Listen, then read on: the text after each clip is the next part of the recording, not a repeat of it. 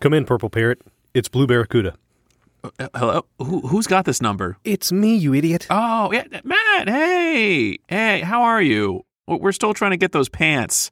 Also, we find ourselves in the midst of a uh, what seems to be a skirmish uh, here on the planet. Are you guys okay? Like like physically? Yes, but mentally I may need to talk some things out right Hey, uh now. I'm free from my membership. Oh, uh, perfect, perfect. We won't need those pants, right? Well, we'll need the person wearing those pants because that person will also have the captain's jacket, and the captain is Chip. What, Chip from the gym? Yes and no. Jim Chip was a hologram. The real captain is on world. Okay. Oh, we need to find someone who looks like Chip. Hey, he might be at the fancy high tea low tide party. Uh, Gatsby is throwing it. What do you mean Gatsby's throwing a party? Yeah, yeah, I wanted to tell you. Evelyn is Gatsby. I hate to break it to you, Charlie, but she isn't. Gatsby is right here with me. But she had the helmet and everything and Gatsby said his spear helmet was stolen. Now we know the culprit. oh. Oh, well, now I feel silly. It's okay. She's very convincing and very attractive. She still thinks that we think she's Gatsby. Can we do anything with that? Hmm. You said something about a party. Yeah, it's to set terms for a truce between the warring factions here. There will probably be appetizers and toasting. Oh, most definitely. I wouldn't partake in any drink. It might be poisoned. Hmm, that is some good thinking. Are you guys going to crash the party and rescue us? Of course. Wouldn't have it any other way. Are you in a secure location? Sure. I'm in the guest bathroom on the transport ship. So, yeah, secure. We're heading to Evelyn's HQ right now. Uh, why? Do you have time for a surrender bite? I found one by the smoothie lounge holding a few napkins from blowing away due to the industrial fans because you need to keep the gym cool. Are know. you playing the surrender bite or not? All right, all right. Playing surrender bite now.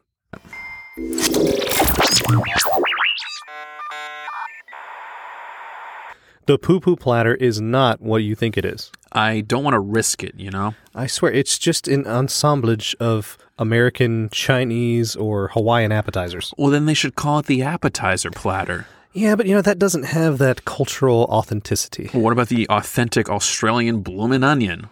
Hmm. Wow. A lot to unpack there. And we're back! Broadcasting from our studio on the pale blue dot we call Earth. We've got a great short for you today. That's right, Matt. Today we talk about all things appetizers. Appetizing. It will be. Yes. Yes. Okay.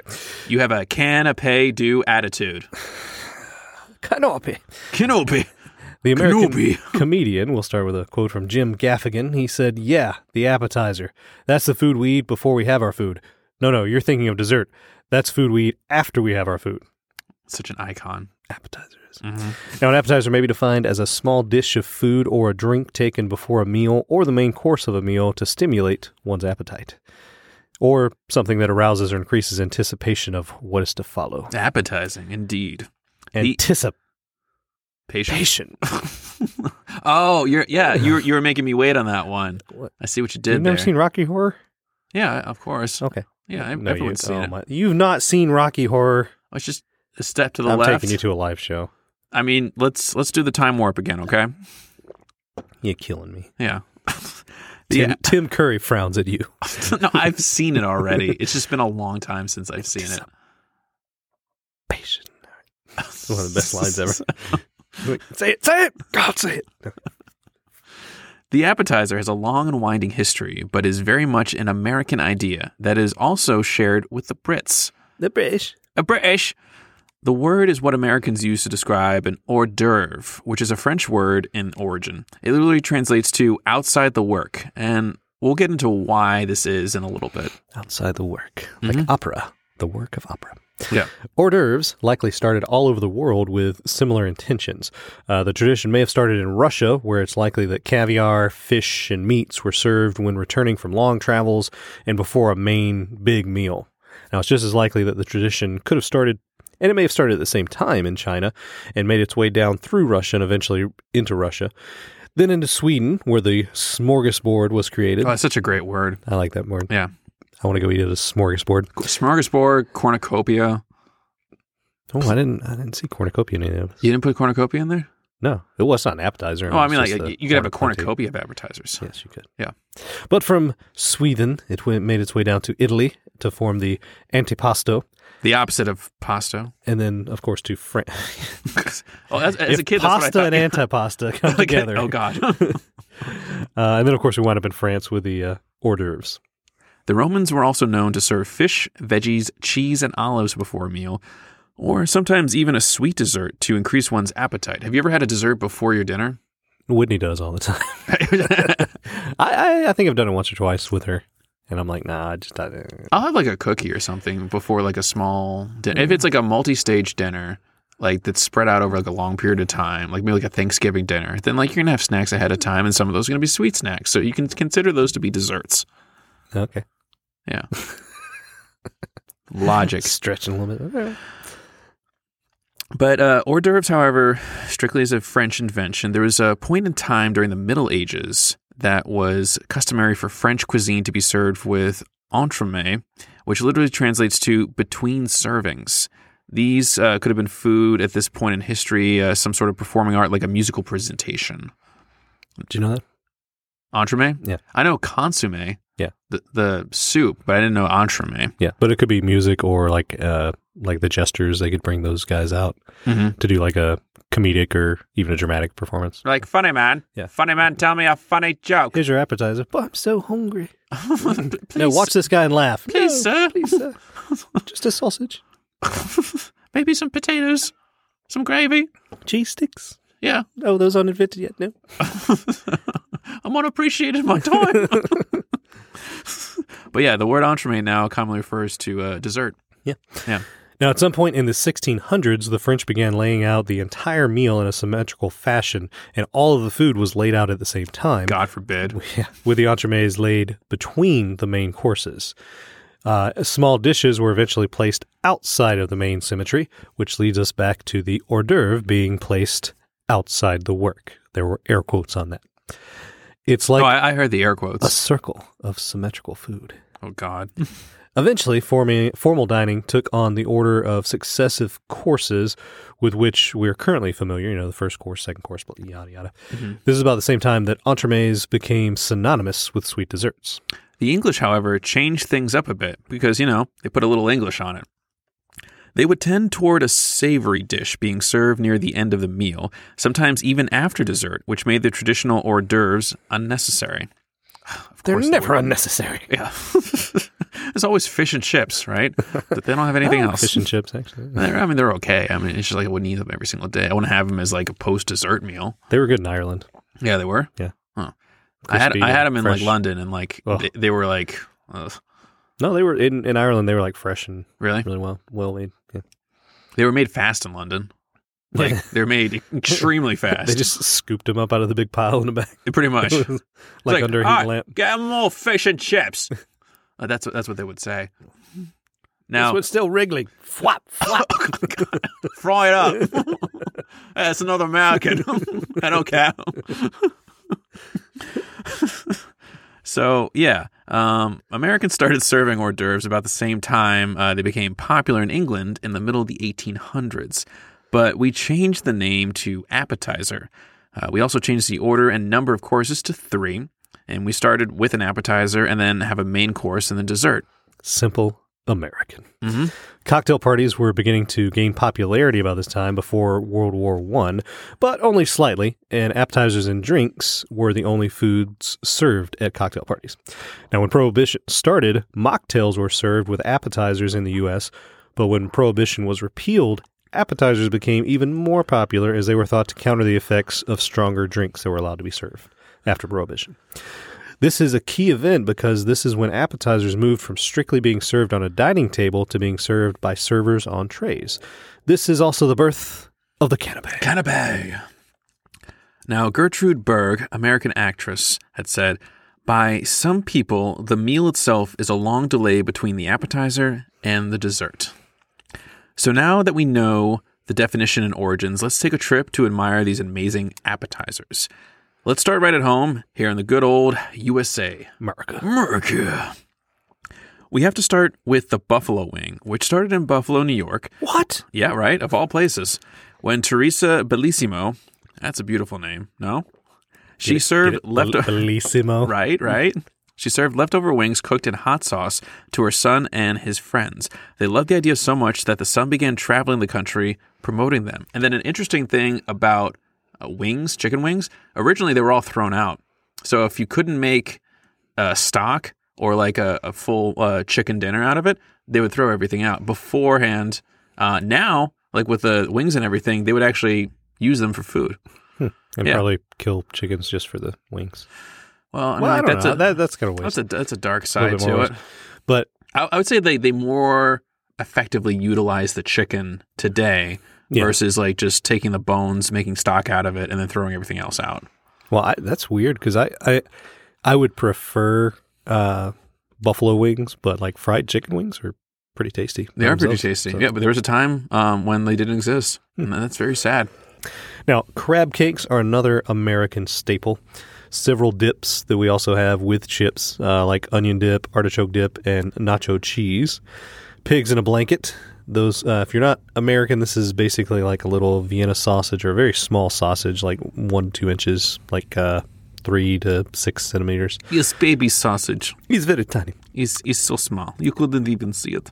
and then we will wrap it in like a very tiny croissant looking piece Sometimes of bread like a crepe or a pancake kind Yeah. of thing. Mm-hmm. some dough doughy bread and uh, bake 'em. that's that's pretty much a pick in a blanket uh, anything fried is also an american appetizer like cheese fries or cheese sticks or fried pickles Fried cheese pickles or cheese fried pickles. yes Ooh, cheese fried pickles Mm. might be onto something Wait a minute. Wait, Wait a minute. wait, Write wait. that down. Write that down right now. we also fry uh, oreos and snickers if you guys haven't been to our Oh, I've fairs had a fried Oreo. oh man have you had a fried snickers I haven't had a fried Snickers before. because everything is gooey like the chocolate is melted the caramel's melted oh, it's Oh, we should put in a don't PSA. even have to chew except the peanuts. Did you know there's a trend that people uh, fry water? oh yeah, I've seen that. Yeah, Have you seen that? And the little balls. Yeah. Yeah, don't do that, people. Don't fry water. Well. It's super dangerous. Yeah. Yeah, you don't put water into a Make sure fry. your turkey's thawed out. Before you... same same thing. All right, now on to our neighbors to the south. Mexico favors vegetarian appetizers called botanas, and Central American countries typically serve bocas, which translates to mouthfuls. Now, across the sea a bit, uh, in Hawaii, appetizers are called poo poo, hence the poo poo platter. Oh, you were serious? That's actually a poo poo. Yeah. That's not, oh. Yeah. mhm. The first of which included egg rolls, chicken wings, and spare ribs. Not too shabby. Continuing west in Australia, oysters and foie gras are pretty popular. The Kiwis like lamb skewers and blue cod sliders. Samoans uh, like roast pork and chicken and spicy sauce. That makes me think of the. Uh, you've seen Moana, right? Yeah, Uh, uh, when she's like, mm, "That's good pork," and her pet pig is sitting right there. I know that. I just, I, I gotta. uh, somebody's calling me, so I- I'm sure, pretty sure it's hard for that uh, that character to rationalize what's going on. It's like, hey, where where is Steve? Steve's been missing for a long. T- if oh, I should I should call him. a bit north and west in Asia, India calls the appetizer a shot. sure. Yeah, I think so. I think that's right. Yeah, Yeah, I think. so. I don't know. How it's, I, yeah, I think so. yeah, and serves them throughout the day. Uh, Japan calls their pre-meal food sensei. Koreans call it ponchon. In the Mediterranean, they are known as mezes. And continuing to wrap back around to Europe, many English appetizers, also called starters by the Brits, involved a pitted date or prune. Yuck. the French also have crudite, like crudité, uh, salads with at least three different vegetables, all with striking colors. So, you know those little uh, crudité um, things you can get from the store that nobody really eats and you bring to parties anyways and then everyone else brings cookies and donuts and you're like oh yeah finally some food i can eat well the other stuff is crudité Mine's healthy. i brought shaved carrots and ranch why am i not the favorite uh, the french um, yeah the french do things differently the italians have antipasto which is a dish served cold and may consist of olives cheese or pickled vegetables i like antipasto the opposite of pasto. I think it's pretty good. Now, Charlie Barnett, American actor, had said, I'm a full on appetizer kind of guy. I'm a Lunchables fanatic too. I like anything tiny that you can make in front of you and eat. I'm fascinated by that. I don't know why, but it's something I've always had. I admire that. tiny little bits of food. I love tiny things. Ah, you like all the foods. Yeah. all the weird foods. Now for some amazing actualities and advertisements about appetizers. Alliteration aside, All the alliteration. About 4% of all cheese produced winds up being stolen, making it the most stolen food in the world. wait, what? Speaking of cheese, shredded cheese.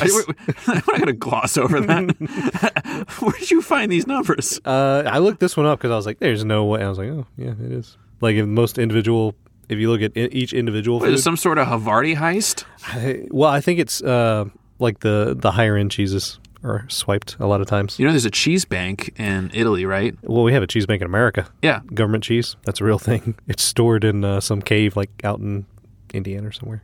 That's pretty interesting. Well, in Italy, with a Parmigiano Reggiano, you can actually turn those in as collateral for loans in a bank. Well, see, now now uh, it's not making it's making more sense, isn't it? Yeah, but 4% of all cheese being stolen? Yeah. Well, I yeah. don't know. But anyway, shredded cheese may contain up to nine percent cellulose. Oh, that sounds delicious. yeah, that's to keep the cheese from sticking together. But Well, what's cellulose? Well, you know what the most common source is? Oh. Uh, Cellulose is a plant fiber. Yeah. it's, it's part of the uh, like the cell wall. Wood, wood pulp. Oh, God. So you literally have wood shavings in your shredded cheese. oh, it goes into like paper? Kinda, yeah. I mean, it's it's the it's it's not harmful or anything, but it's just the thought that it's wood pulp. So I see the cheese at the grocery store that says cellulose free and it always clumps together. Yep, that's why. if you shred cheese and put it in a bag, it will eventually just kind of meld back together. My God. Unless you put wood chips in it. I use wood chips to separate the strands of cheese at home. I, I mean, you, you can at home do this. It's a DIY.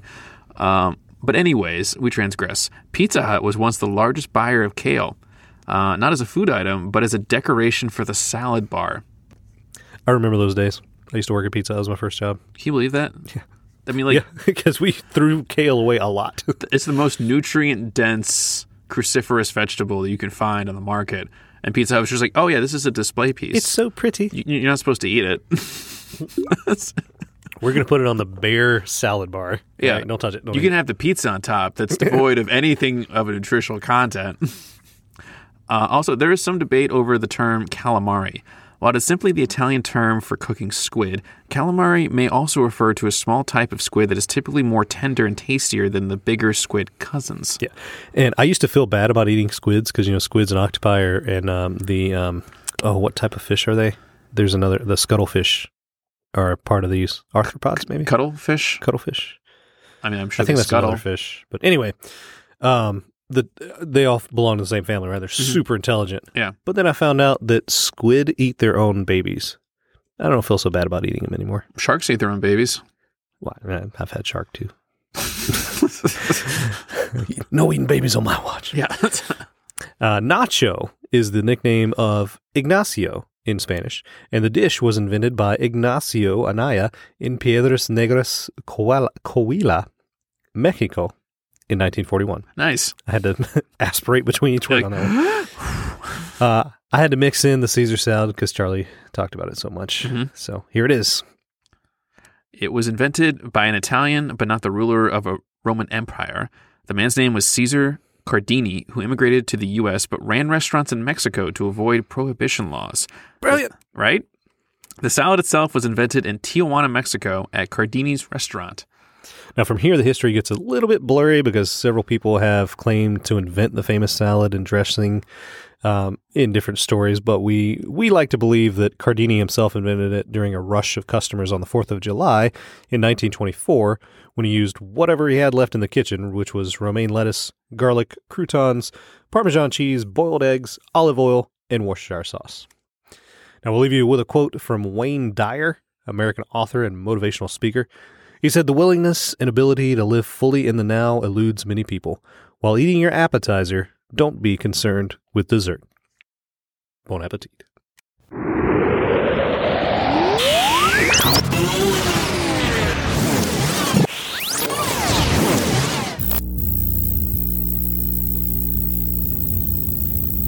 And that's our short.